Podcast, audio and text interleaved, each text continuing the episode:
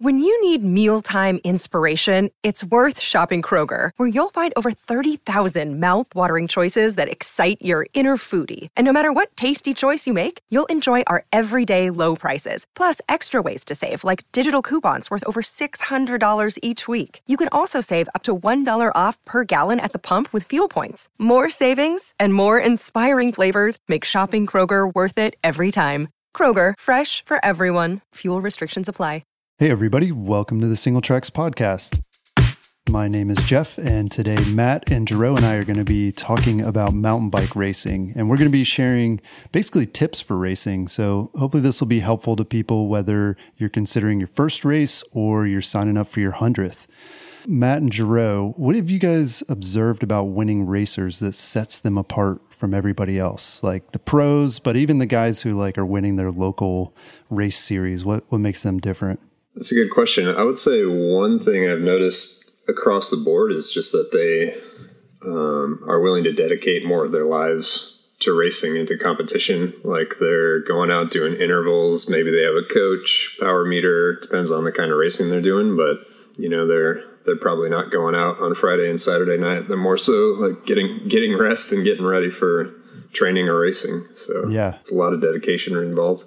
That's interesting. Yeah, it's a, it's more of the competition. I mean, you, the competition that you see is what happens on race day, but really what you're competing against is like who has the most time to dedicate to their training and to be the most serious about it in some ways, I guess you're saying. Yeah, absolutely. And then even in the race, like when you're, for example, when I went to the EWS race uh, to cover it in Finale last year, just seeing you know, the sort of the the higher level of racing and the amount that folks are willing to suffer and the chances they're willing to take are not those aren't chances everyone's going to take and that's that's how you get the contract, I guess. Right. Those people are risking a lot, especially in enduro. You're risking a lot, um, and then there's also there's also the pain factor.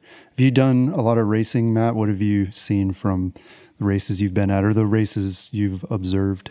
Um, yeah, I mean, I always try and do a, a handful of races every summer. And I would say the same thing. I mean, the guys and girls that are going out there, you know, I, I, mean, racing is a little different from riding, and if you want to get good at racing, you need to spend you need to spend a lot of time racing because it's it's almost a different skill set in itself. And those people that are are winning are dedicating a lot more time to it. They're not just going out on a or going out on a hour lunch ride and you know maybe a big weekend ride. They're riding every single day and working on their fitness every single day and keeping their diet dialed every single day. So it's yeah i mean if, if you want to get really good at it you're going to have to spend a lot of time dedicated to it. And if you don't that's fine too. Just spend however much time you think is reasonable for you.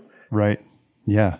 And a lot of times i mean i've noticed at the races i've been to just looking around before the race, hour before the race, you can kind of tell who is serious and and who is not. And those people that that end up racing or winning the race, they're often the guys who are, you know, really you can tell they have their system down. They got their trainer out. They're like warming up before it starts. Yeah, it takes a lot of dedication. It's not just like, oh, the no fair. Like they're just naturally gifted at this. People that are winning races, that's part of it, but it is just all the other stuff. I mean, you can't you can't leave anything undone if you're trying to win the race because they are all really competitive, even at the local level. At least that's what I've found. Yeah, I remember this is I think the first race I ever did is in enduro up in Steamboat Springs, and I was in the amateur class and just kind of hanging out trying to like shake off the nerves and stuff. And not even the pros had started yet, but there's this one guy, long blonde hair, who was just going down to the bottom of the fire road and sprinting back up to the top to warm up. And, you know, I was like looking, I was like, who is this dude? And ended up winning it in uh is, is Cody Kelley. And actually at, at that time he was riding for Marin. But yeah, he was the only one out there just going to the bottom of the fire road and trying to sprint back up to to keep his his heart rate up high. Yeah. Interesting. So for you guys, you know, none of us are pro racers. So how do you how do you choose which races you want to enter? What is it that makes a race interesting or something that you want to try? For me, I would say, I mean, I used to race every race I could find, every race available, and uh, and try and show up pretty much every week. But now uh, I don't know. I kind of want to spend some weekends just having fun on rides with friends. So I look for races that are on trails that seem interesting or in new places I haven't been to. Kind of mix it up, meet new people, and have a, a different experience that's not just about the competition. Yeah.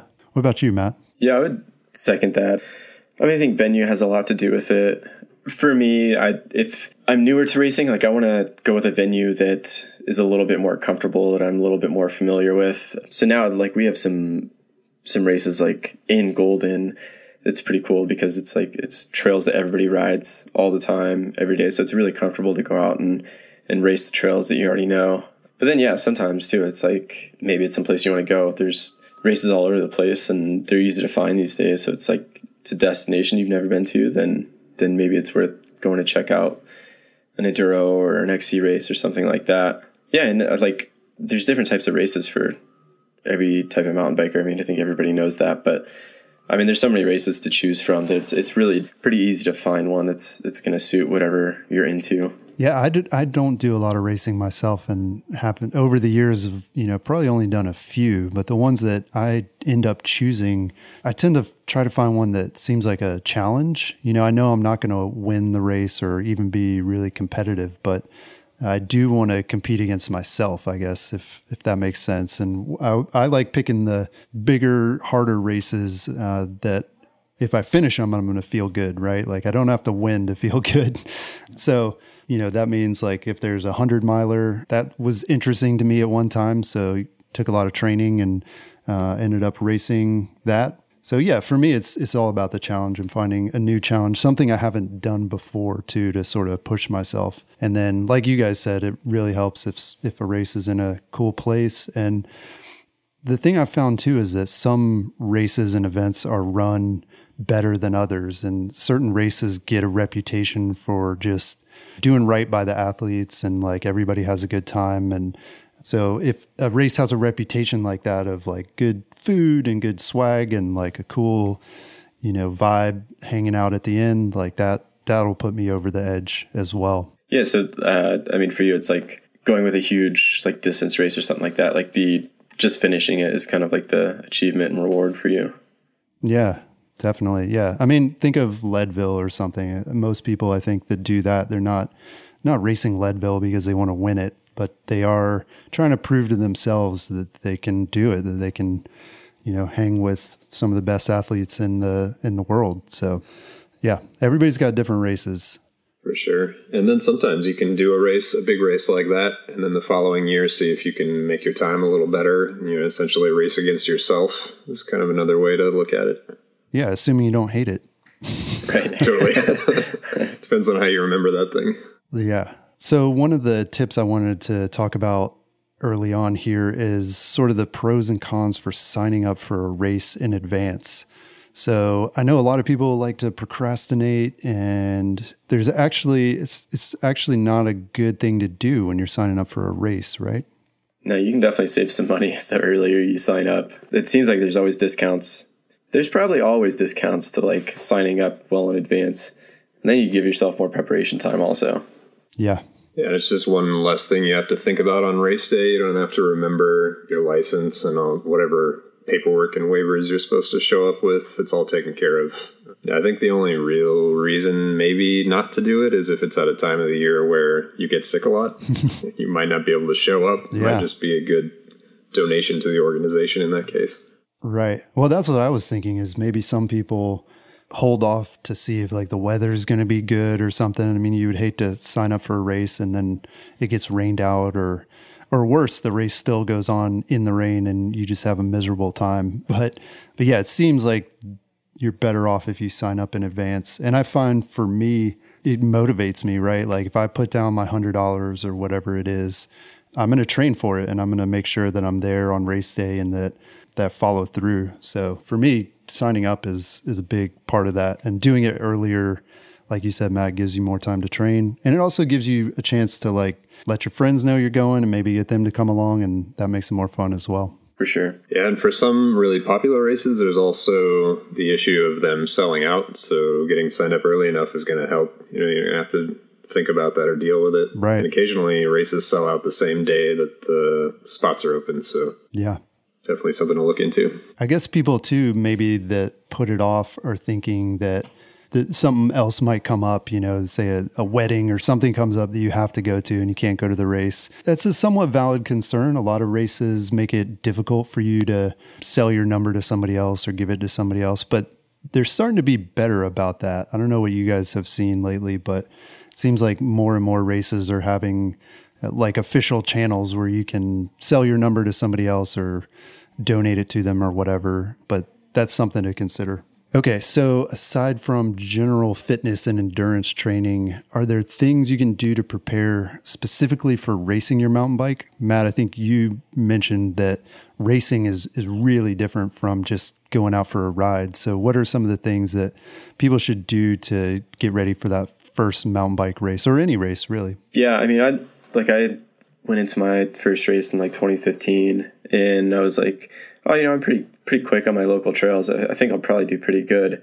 That's not the case at all. And uh, yeah, I mean, it's like definitely going out and training. Like for me, I think weightlifting is really important, especially for enduro races when you're likely to crash at some point. Mm. But I think group rides are really good too because it gets you used to riding at other people's paces. If you're really only used to riding solo, yeah, and that's kind of your comfort zone, it's going to be a lot more difficult to push yourself in the competition.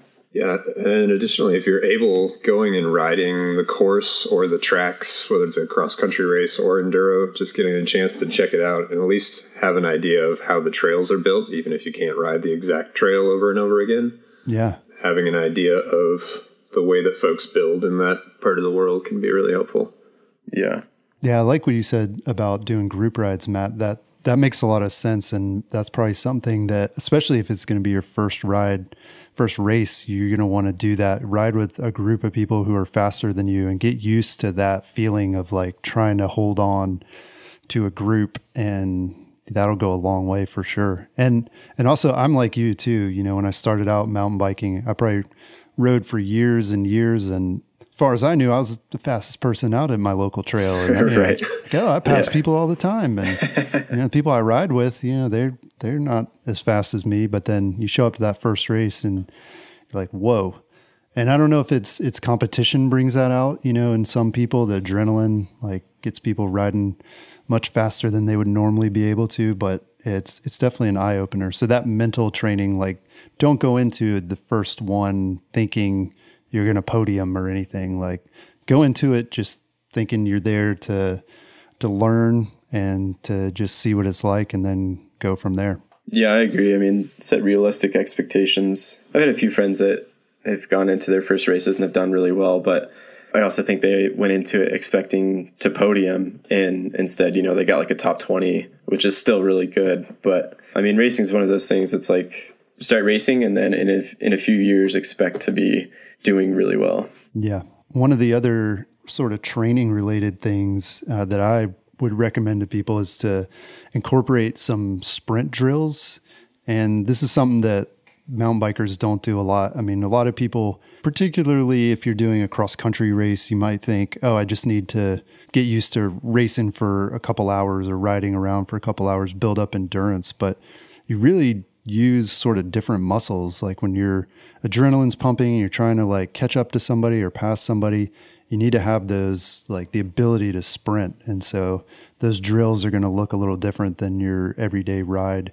And I would recommend training for sprints at least a couple times a week. And you can look online to find out what that actually looks like and how you might do that. But I would recommend sprint practice. And then starting is also kind of an art form. Depending on your race format, there's there's different types of starts as well. Um, I don't know.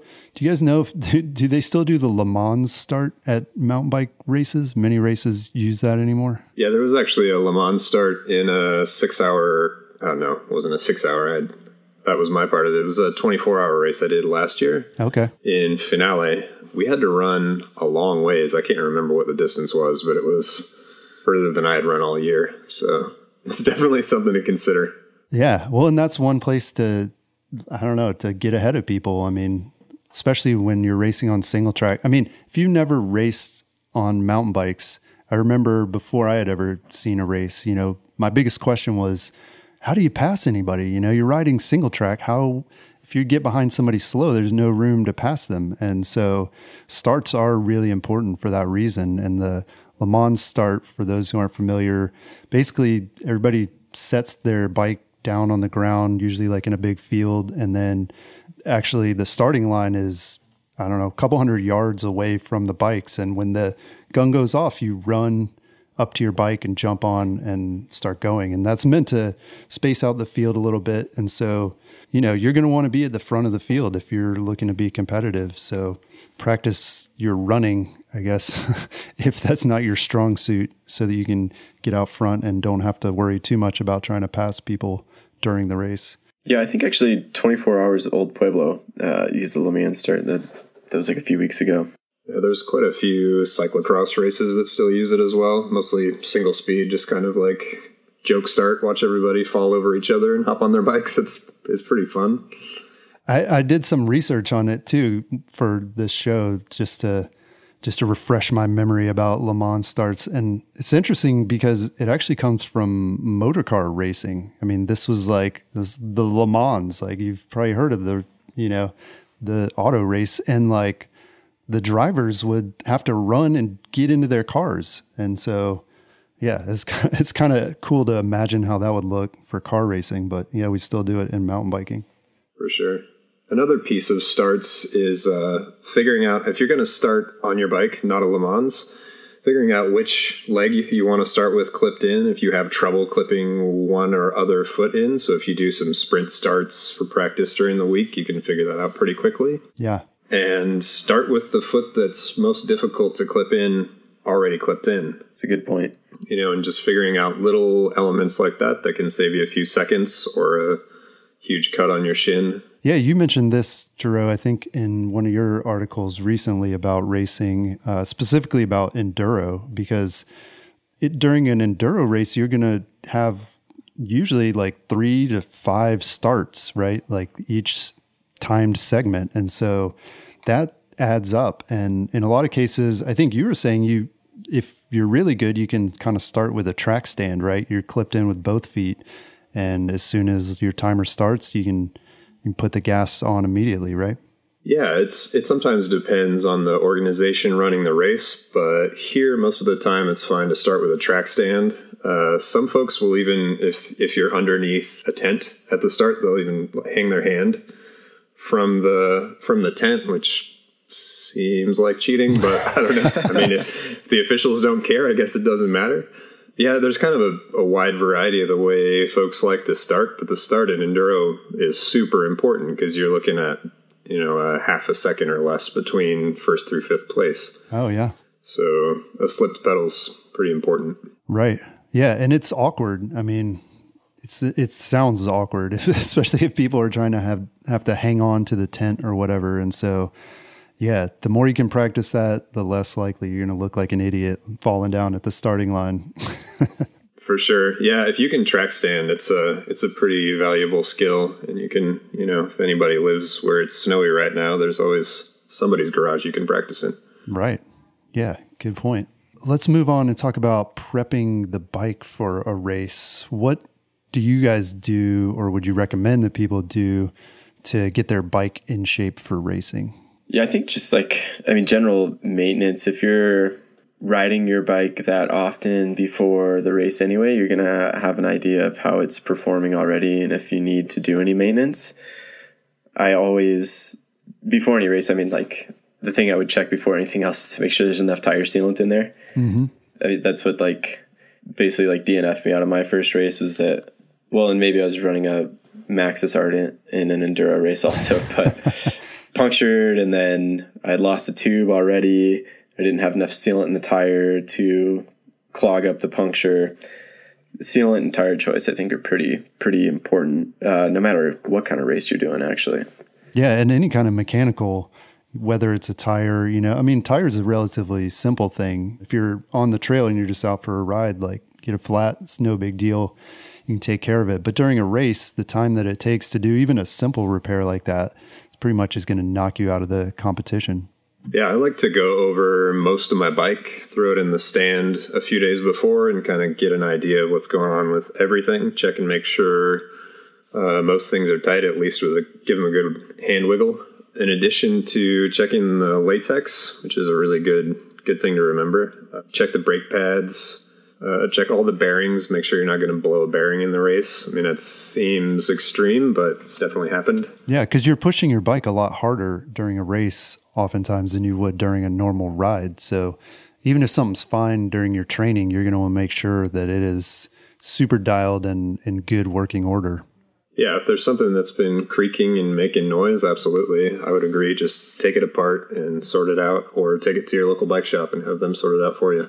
What about modifications to the bike? I mean, there are a lot of products on the market. I guess I'm thinking primarily of tires. You know, there are like race weight tires that are going to be lighter and maybe they're going to be grippier, which, you know, means that they're going to wear down more quickly. So you wouldn't want to mm. use them for everyday riding, but uh, they they are good for racing. Are there other things like that, like tires that you might modify your bike with for racing? Like EDC kit and all the stash tools and stuff. Those are are pretty sweet to have. I mean, I like to put as much on the bike as possible as I can because if I'm wearing a pack, I just don't feel as athletic or agile. Yeah, that's a good point. Right. So ditch the hydration pack. I remember uh, I did, it was one of my first races was like a, a 50K or 60K. I don't know. I feel like it was about 50 miles. And for the race, I just wore my regular CamelBak, which happened to be like the biggest CamelBak that they make. And everybody that was passing me during the race was like, whoa, like that's a big pack. And I was like, what? did you bring my lunch? Yeah. like, I don't know. This is a long ride, guys. Like, yeah, I want to make sure I'm prepared. Sweet. I'm ready. Yeah. I would say I also, for some races, uh, I guess particular to enduro, I'll raise my handlebars up if it's a lot steeper. Hmm. Um, I might go up in tire pressure a bit if it's rockier and potentially change my suspension a little bit. Um, but in general, I like to ride my bike every day the way I'm going to race it, so it's not like a an awkward surprise on race day. Like, oh, I didn't know it was going to react like that. So right, interesting. Keep it comfortable. Exactly. Well, do either of you guys have? I mean, I know the answer to this, but for our listeners, I mean, you don't have like a dedicated race bike, right? Like nobody needs a dedicated race bike. Oh yeah, I've got I've got one. It's you know my one eight thousand dollar bike that I break out for special occasions. Uh, no, no, that's. I think that's a move for folks who get bikes for free. Right, and even those athletes. I mean, I don't know that that'll be an interesting one the next time we do an athlete interview to ask them about how they do that. Because yeah, I, I mean, I imagine they could if they wanted to. They could have a special bike that's mostly for racing, and then they train on a different one that's maybe the same model or whatever. But I bet even for a lot of them, like you said, Drew, they like to be comfortable with the bike and know like what's going on with it, what needs to be replaced, and all that stuff. Yeah, I think you're right. They try to have you know folks that have two bikes, they have them set up exactly the same. So one has everything. It's all the mechanics gone through it. It's ready to go. It's ready to race, but the setup's the same. Yeah, and I mean, there's definitely something to be said for having a backup, depending on the race format, and if you're allowed to do that and and even if even if you're you're an amateur like we are, it's always good to have a second bike so that if day before the race something major is wrong with your bike, you know you're gonna have something to fall back on. That's maybe not ideal, but at least you can still participate. What about things to remove from your bike? We talked about the CamelBak and I don't know, for me, whenever I, you know, we get a lot of review bikes in and I tend to like customize the bike a little bit, you know, put all my accessories on it that I like to have. And then when I'm sending the bikes back, I start taking everything off and I'm like, holy cow, I put a lot of stuff on this bike. Are there things like that, you know, like a bell and lights and all kinds of stuff? I mean, obviously you don't don't need lights for most races, so I don't know. I tend to like to try to cut weight wherever I can on the bike and on my person. Other things like that that you guys can think of that maybe you would take off the bike before a race? I've definitely taken my dropper posts off my cross country bike oh. for certain races where there just wasn't enough descending to make it worth carrying the extra pound. Yeah, it's a good one. I think that might be the only one though. Yeah, interesting. Another prep tip that I'd gotten from observing people at races is that it's a good idea to start with a clean bike, especially if it's going to be like a muddy race. And not only that, you know, I've seen people spraying down their bikes with like cooking oil so that dirt and stuff doesn't stick to the frame and the get all cruddy in there. So yeah, starting with a clean bike, and plus you want to look good on race day. Like you want to want people to be like, "Whoa, that guy's got his stuff together." Yeah, it doesn't doesn't hurt to look the part. right. Okay, so what about other gear, like all the other junk that you're going to need on race day? How do you guys like get organized, and make sure you don't forget anything, and and what are some of the like special things that you make sure you have on race day? Yeah, I mean, I think I guess that's like uh, I think one of the questions is, do you do a lot of race day prep? But I, yeah, I mean, I guess that would fall into it is just making sure that you have your regular tools, an extra tube, uh, patch kit, tire plugs, a pump, snacks, water, and then knowing like the, you should definitely like whenever you can go to the racers meeting because then they're going to tell you when uh, and where the aid stations are, and then you can sort of plan like, okay, is my one liter water bottle enough to get me from uh, one aid station to the next? And on top of that, uh, there are races that run out of food and water as well. So it's like, yeah, you might uh, you might want to bring more than you need. Yeah, that's a really delicate balance I've found um, trying to, you know, on the one hand, it, if you can rely on the race supplies for water and nutrition, that's going to save you weight. And I think somebody mentioned it at the start, you know, the people who are winning these races, the thing that sets them apart, one of the things is that they're able to take risks or they're willing to take risks that maybe other people aren't. And one of those risks is, yeah, maybe there's not going to be water. Do you want to do you want to carry around a bunch of water and be safe or do you want to like just cross your fingers and hope there is going to be water so you don't have to carry it and you'll be faster? Yeah, it always seems worth it to bring a little bit extra of everything. You can always decide at the car before the race to leave it, but I like to bring, you know, at least like some emergency gel or some calories. Mm-hmm. Yeah. Um, in the race for myself and anybody else who might need them. They don't really weigh anything. Yeah. So calories can be, I, that's been the one thing that um, has always been worth carrying on the bike, no matter what kind of race it is. Yeah.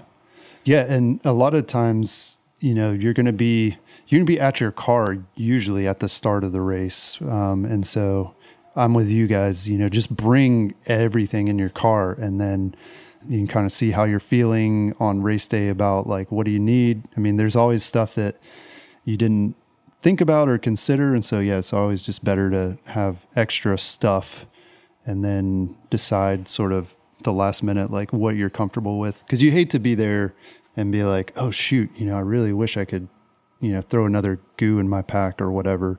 Just bring bring like twenty of them in your car. Yeah, and especially if you're you're newer to racing, it also means you're probably going to be slower, which means you're going to get to those raids or the aid stations after everybody else. Oh, right. Which means there's more of a chance that you're going to miss out on on snacks and water, or if there are uh, snacks left, then you're going to have the the crummy flavors that you know, don't taste good. Yeah, the ones that hurt people's tummies, and they're like, "Nope, I'm no thanks." And then you're stuck with them. Yep, tastes like sweetened gravel. Yeah, well, and that's that's one of the things too that I've heard from a lot of people about nutrition, especially, is to make sure that you're you know beforehand like what works well for you when you're really pushing yourself like what some things might upset your stomach or you know just might taste really bad. So you definitely want to work that out before the race and figure out what kind of nutrition you want. And the same goes for everything you know getting back to prepping your bike. You don't want to you don't want to put like a brand new wheel set on your bike the night before the race or, or even the week before. I mean you want to have time to get to know all the parts on your bike. You don't want to change a lot right ahead of, of the race. And that goes for nutrition, hydration, all of that stuff. You want to be, you want to know what you're doing before you get there. Yeah, one last calorie concern. Any race that I'm going to, I make a huge bowl of pasta mm. so that I have something to eat as soon as I want it, as soon as I'm ready after the race, and I don't have to wait for whatever festivities are going to happen. I can just have food that I know my stomach can deal with. Yeah. And start to refuel right afterward. Yeah, that's a great tip. I I saw you wrote that in a recent story, and that's one I'm going to use for sure. Having real food, even before the race, I think it could be good. It, it it's hard to know how you're going to be feeling just before the race. You know, there's nerves and everything else, but yeah, just again having options is good. You know, you'd rather have more stuff than less. Yeah, at least at your pit area. Yep. All right. So let's move on to clothing. What are some of the considerations you make for clothing when you're racing? And how is that different from if you're just going out for a regular mountain bike ride? I mean, I always pull out my favorite, nicest jersey and pair of shorts, my Sunday's best. Because it's it's probably like the most comfortable thing to wear, and you know if there's photographers, I want to look good. So yeah, we talking lycra here, Matt? Yes, lots of lycra, especially at the enduros. Um, no, no. I mean, I mean, like it depends. Like there, there's still a lot of people wearing lycra at XC races. I did my first XC race last year, and there was actually still a lot of people wearing baggies, also like slim baggies. But yeah, it seems like whatever you're really comfortable with. I mean, is is being like aerodynamic? Is that a real consideration for mountain bike races? Absolutely. Yeah, I mean, look at look at pro downhillers and the kits that they're wearing right now. They're like the slimmest baggies you can get. Yeah. Yeah, they're super tight. I think the real one real advantage of wearing lycra is more so that it cools you off. You know, like you're just not you don't have all those layers. You don't have like bibs and shorts on and all the extra stuff, so it's can cool off a little quicker. Yeah, I mean, one piece of advice that I've heard, probably everybody's heard this at one point, is you want to kind of be cold at the start. You don't want to overdress because as soon as you start going, yeah. you're going to warm up quick and faster than you do on your normal ride because you're going to be really you're going to be pushing at your limit. So you want to definitely want to underdress for how you're feeling before the race starts. Definitely. And then for uh, enduro racing, you also have a bunch of protection to remember. Yeah. Like for our local races, there's one coming up shortly here we have to have a back protector, knee pads, and a full face helmet uh, and gloves. Wow! Um, and you have to wear the, all of that stuff the whole time. And if you forget any of it, you don't get a race. Wow! So making sure to get all of that packed and put in the car, not left in the garage or or whatever happens, uh, is important. There's a you know there's a few steps to miss there, so I try and just get it packed like three or four days before. Yeah. Give myself time to remember and forget a couple times. Yeah, I mean, it seems like all this stuff, the gear, you know, your bike, your gear, your clothing, your nutrition, it all comes down to just being organized. And again, like if you're not organized, then just bring too much so that you'll have it there in case you do forget it. All right, we're going to take a quick break, but when we come back, we're going to talk about race day routines and some of the smart things we've seen other racers do. Stay tuned. You can't see me, but I'm wearing an awesome Singletracks hat right now. It's actually the reason my voice sounds so amazing. Okay, so maybe not, but you never know until you get a hat for yourself. Go to shop.singletracks.com to find Singletracks hats, t shirts, stickers, tubular headwear, and can coolers. Shipping is free within the USA, and your purchase helps support the Singletracks podcast. That's shop.singletracks.com, and thank you for your support. And we're back. Okay, so let's talk specifics here. Jero, do you have like a race day routine you like to use that's kind of consistent from race to race? Yeah, I also have some things that I sort of use to cover up my own faults. I'm not I'm not great with logistics, so once I have everything packed a few days before, I just put it in the car and don't use it again. And then another logistical piece is I try to read everything I'm going to need to know about the race and get signed up as soon as I get there, get my number and timing chip and everything taken care of. And just making sure to get those things dialed so I don't have to rush at the last minute. Yeah. Are you the kind of person who will get to the venue or the, the start line like an hour ahead of time or two hours or four hours?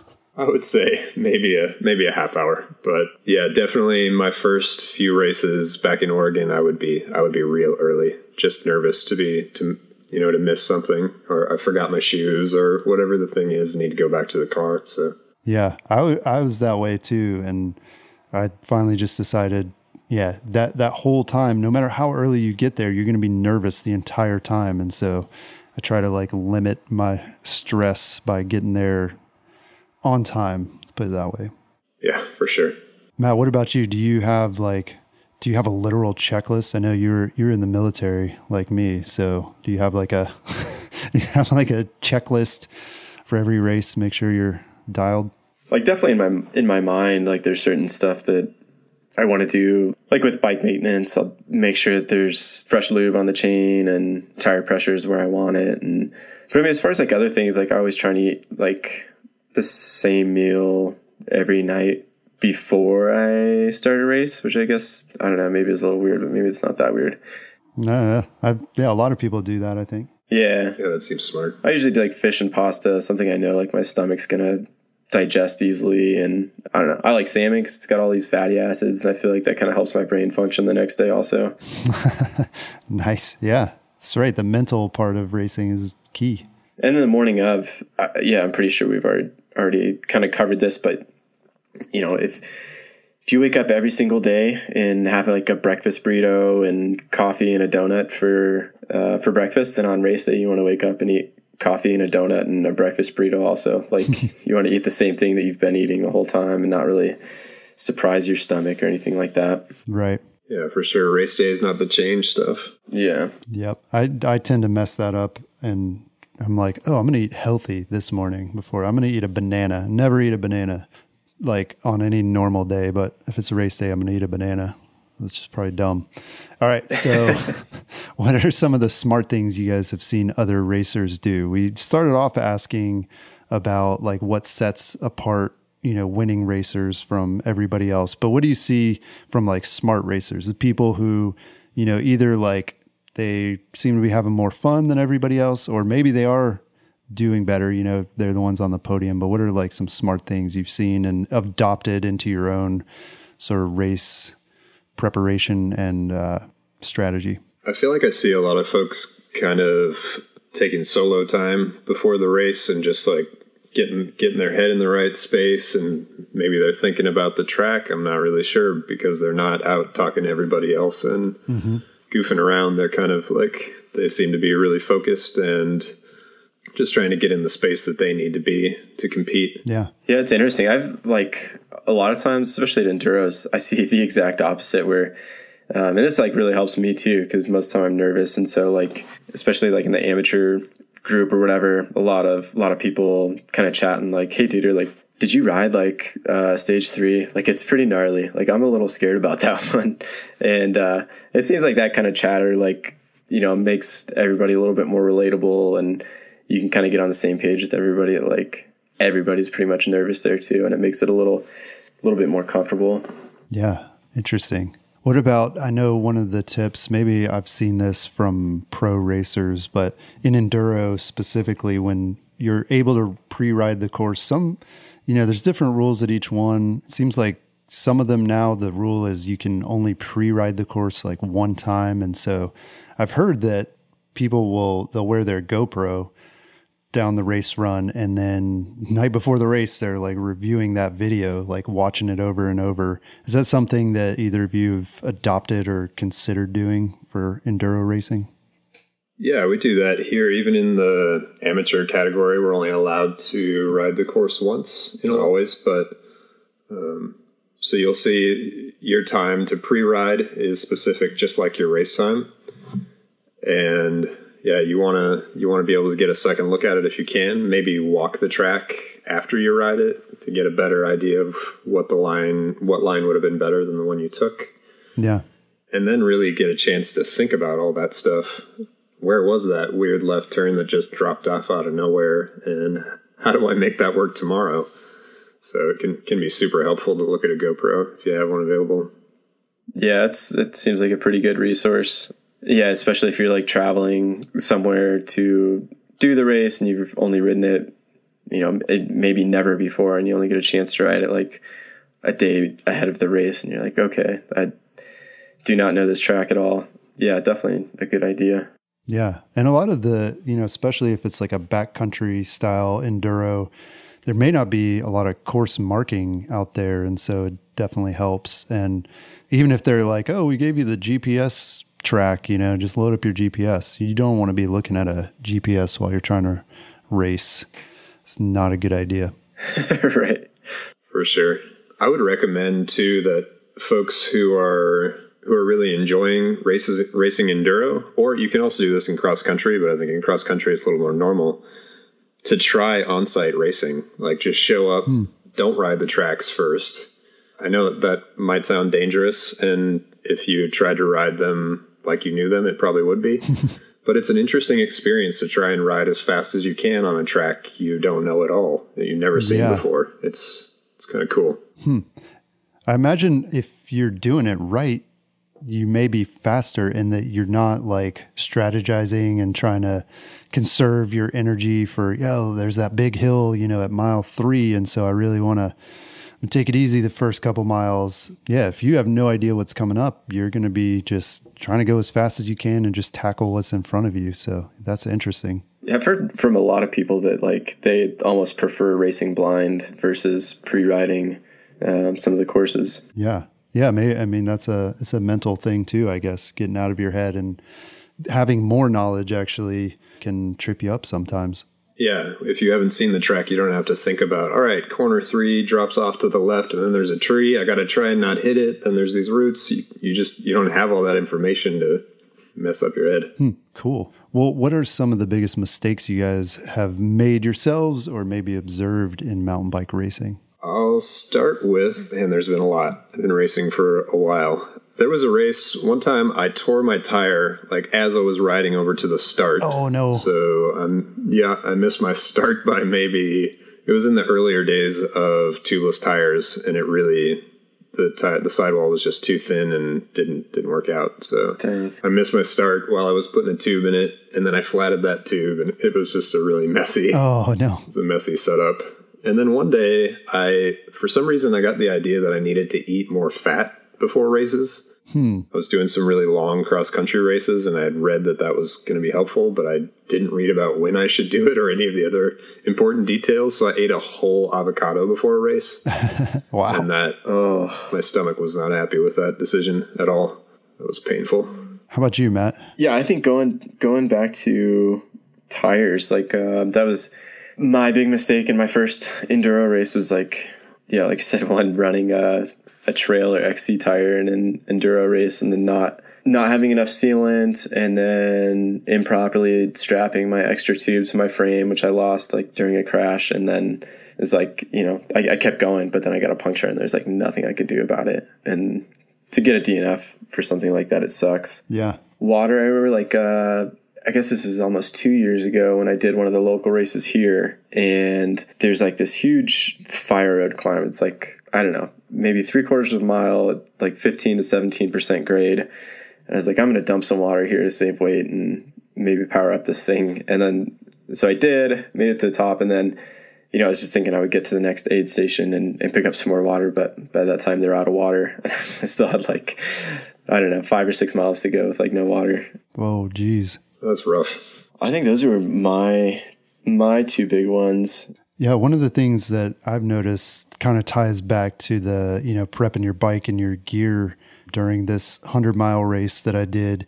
Within the first two miles or so, you know, we hit this single track section and I was probably mid pack at that point and I, I lost count of how many like tool wraps and tubes and pumps and all kinds of stuff, water bottles I saw on the trail.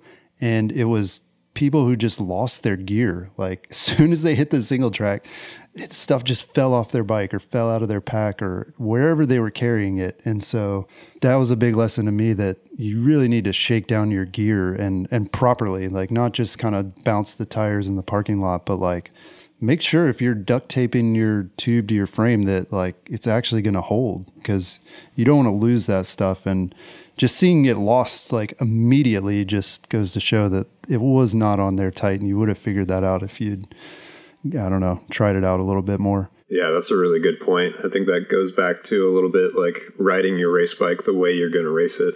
Have it all set up and ready and just ride it that way all the time if you can Yeah. And maybe that's that's a good tip if you're just a spectator. Just go walk the trail. Like after the main field goes through, just walk the trail like a mile and you get a whole new toolkit, you get extra tubes and whatever you need. You can open a bike shop. Yep, that's a good way to start a bike shop. Good point. Yeah, I mean it's just like treating your treating your body like you're not going to surprise your body with anything on race day, so why run your bike differently than you've ever done before on race day? Yeah, another one that seems to trip people up, and uh, you know, I don't have a lot of experience with this, but just from what I've observed, it seems like, uh, I mean, all of us, I think, struggle with pacing. And the way I've seen this play out is like at the end of a race, you'll see people like really sprinting for the line, and and they seem to have like too much energy. I guess that's that's how I see. Like I'm I'm always just spent at the finish line. I have like this look of death on my face and like I don't want to talk to anybody after the race. I just want to like lay down on the ground because I'm spent. But then I see other people that are like somehow they just get this burst of energy at the end. Maybe it's adrenaline, maybe I I'm just jealous of them, but secretly I'm like they did not go fast enough during the race if they're able to do this. Yeah, I think that's probably true. They could have they could have burned that earlier. Yeah, who knows? But maybe it's maybe I'm just not like digging down deep enough at the end there, and that's something I can work on. So, yeah, it's hard to know. Yeah, I think that is a tough thing to figure out, though. Um, like really, really tough, in something that might just like take a few years. Also, it's just to figure out like your proper pace and how you feel during each stage or throughout the course, or yeah, and then like again, if you don't get to pre-ride the course, like you don't know exactly where you should and shouldn't push yourself either. So yeah, I think that can be a long, long game to figure out as well. Yeah, yeah, listening to your body. I, I know plenty of friends as well who have a hard time. Like as soon as the gun goes off, like they want to be, they're competitive, and so they're like, I need to be right up here at the front and like keep these guys in my sight. But you got to be aware enough to you know, listen to your body and be like, hold on, like there's no way I can keep this pace up, you know, um, so you don't blow up and just, yeah, pacing. That's it's super tough for sure. Well, yeah, Giro, that was like one of the key points in that uh, story you did with the enduro paramedic is that like a lot of the guys that get injured are just going all out in the first stage and wreck themselves like completely. Yeah, well, they've still got the idea that they can win. that just yeah, giving it everything, and uh, they're not thinking about pacing yet. Not thinking about the long game, I guess. Interesting, but yeah, it's you're not going to get it from listening to this podcast. Unfortunately, you're gonna you're gonna have to you have to enter a bunch of races and screw up and talk to other people and hear about how they screwed up, and eventually you'll figure it out. Yeah, and it goes back a little bit to what racing is for different individuals too, because there's some folks that go to races that are pretty legit competitions and they're there just to have fun. Yeah. So they're going to get to the end and smile and bounce around and laugh at Jeff while he lays on the ground. And that's, you know, they're going to be fine with that. They don't, they don't care that they didn't leave it all on the trail. So, yeah, that's what I was going to ask like how, what are some other things that people can do to make racing more fun? You know it doesn't have to be a grueling sufferfest every time right? No. No and, and yeah I, th- I think again just being friendly talking with competition like i know when i like in an enduro for example i'm pretty gassed at like the end of stages too and if the guy behind me comes up and finishes and he's chilling there for a second maybe throw him a high five and like dude like nice job and yeah, that was really tough. I don't know. That that always makes it a little bit more fun. It's not yeah, not like even if you do go to the race alone, like you're not really alone. Yeah, absolutely. I think that community element is huge. I think it's I know that it's what has kept me racing. I mean, I'm not fast enough to, you know, worry about okay, I'm finally going to, you know, go win a bunch of races this year. Like that's not the point for me. I really like meeting all the new people, making friends and you know, learning new trails and just hanging out with folks. So that that community element makes it a lot of fun for me. Yeah, one of the things I would recommend is if if you're someone who wants to do a race more for fun than to compete. I mean, I think it comes back to that race selection that we talked about in the beginning. And certain races are known for being really competitive and serious, and then other races are known for being more fun. You know, you look at like the Transylvania Epic and uh, that's what it's called, right? Yeah, Transylvania Epic stage race and you know they're known as Single Track Summer Camp, and basically, it is a race. It's a race. They time it, and you know there's going to be a winner, but at the end of the day, most people are there because they just want to hang out with a bunch of other cool people for a week and ride a bunch of different trails. And the racing is kind of it's kind of an afterthought, and so I think that's important is understanding like why are you doing this? Are you doing it for fun? If so, pick a fun race. Don't pick one that's gonna suck and like nobody's gonna talk to you because they're all like laser focused on on making it to the podium. Totally. Yeah, there's a lot of variety in races and there's a lot of races that are more of a party than not. Yeah. And Matt, you know what you said about like just being nice to other people during the race and like giving people high fives and stuff. I think that goes a long way. You know, you the energy definitely depends on like kind of your attitude going into it. And one of my favorite videos uh, that we've posted was from one of our freelancers, Colton.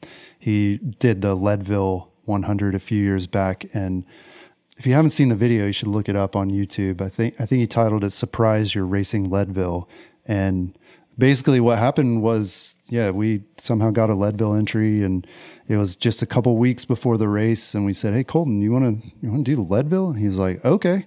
And so yeah you watch this video and he's just like high-fiving people the whole way. He's chatting them up like you know if if you didn't know this was leadville you'd be like wow he's just like out for a, a little ride. But this was a serious race and he made it look like a lot of fun so it can be done. Yeah, absolutely. So, finally, you guys have any safety tips when it comes to racing? Jero, I know you uh, have done a couple interviews with the folks from Backcountry Lifeline. What are some of the things that people need to consider, and, and are there things they can do to be safer during the race? Yeah, I mean, knowing uh, where the emergency personnel are going to be and who they are and paying attention to what they need from you if you get hurt or if somebody else gets hurt. Like if you pass a rider who's down, what are you supposed to do?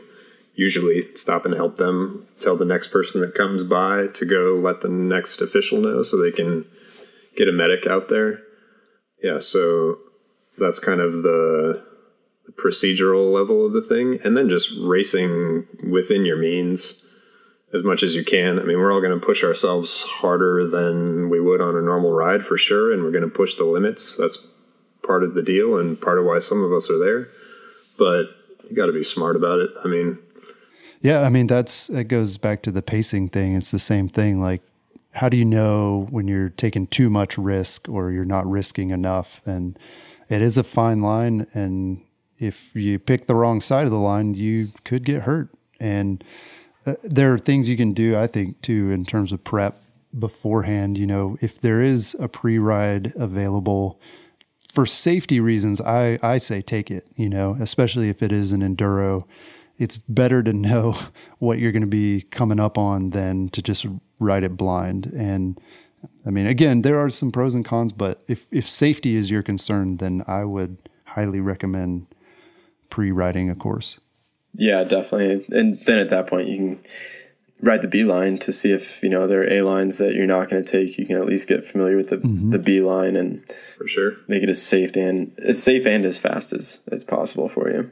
Yeah, and then as far as the gear, I mean, Jerome mentioned that a lot of races have requirements in terms of what you need to wear, and those requirements are increasingly strict. I guess maybe is the word. You know, if you're in a cross country race, of course they're going to require a helmet, but then as you go up to enduro, maybe there's going to be different padding requirements.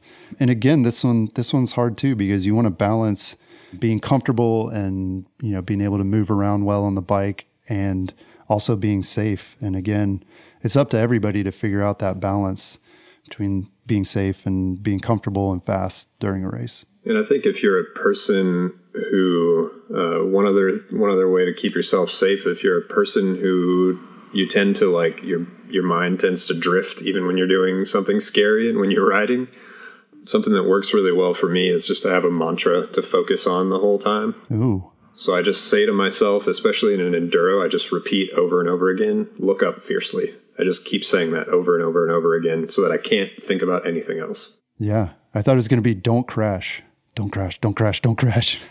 That's probably what actually is happening, but that would be mine. What I think I say is different. yeah.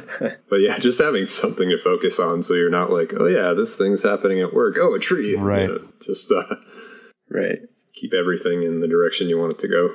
Right on. Well, cool. This has been a fun discussion, and hopefully, it's been helpful to people who are in the racing scene or maybe are thinking about trying it out. Of course, there are a ton of articles on Singletracks about race preparation, athlete interviews, all kinds of resources like that that you can use to get up to speed. Because, like we said, it's a big topic and it's one of those things that even if you've been studying it and doing it for years, you know, there's always more to learn. So, definitely check out Singletracks for that. That's all we've got this week. We'll talk to you again next week. Peace.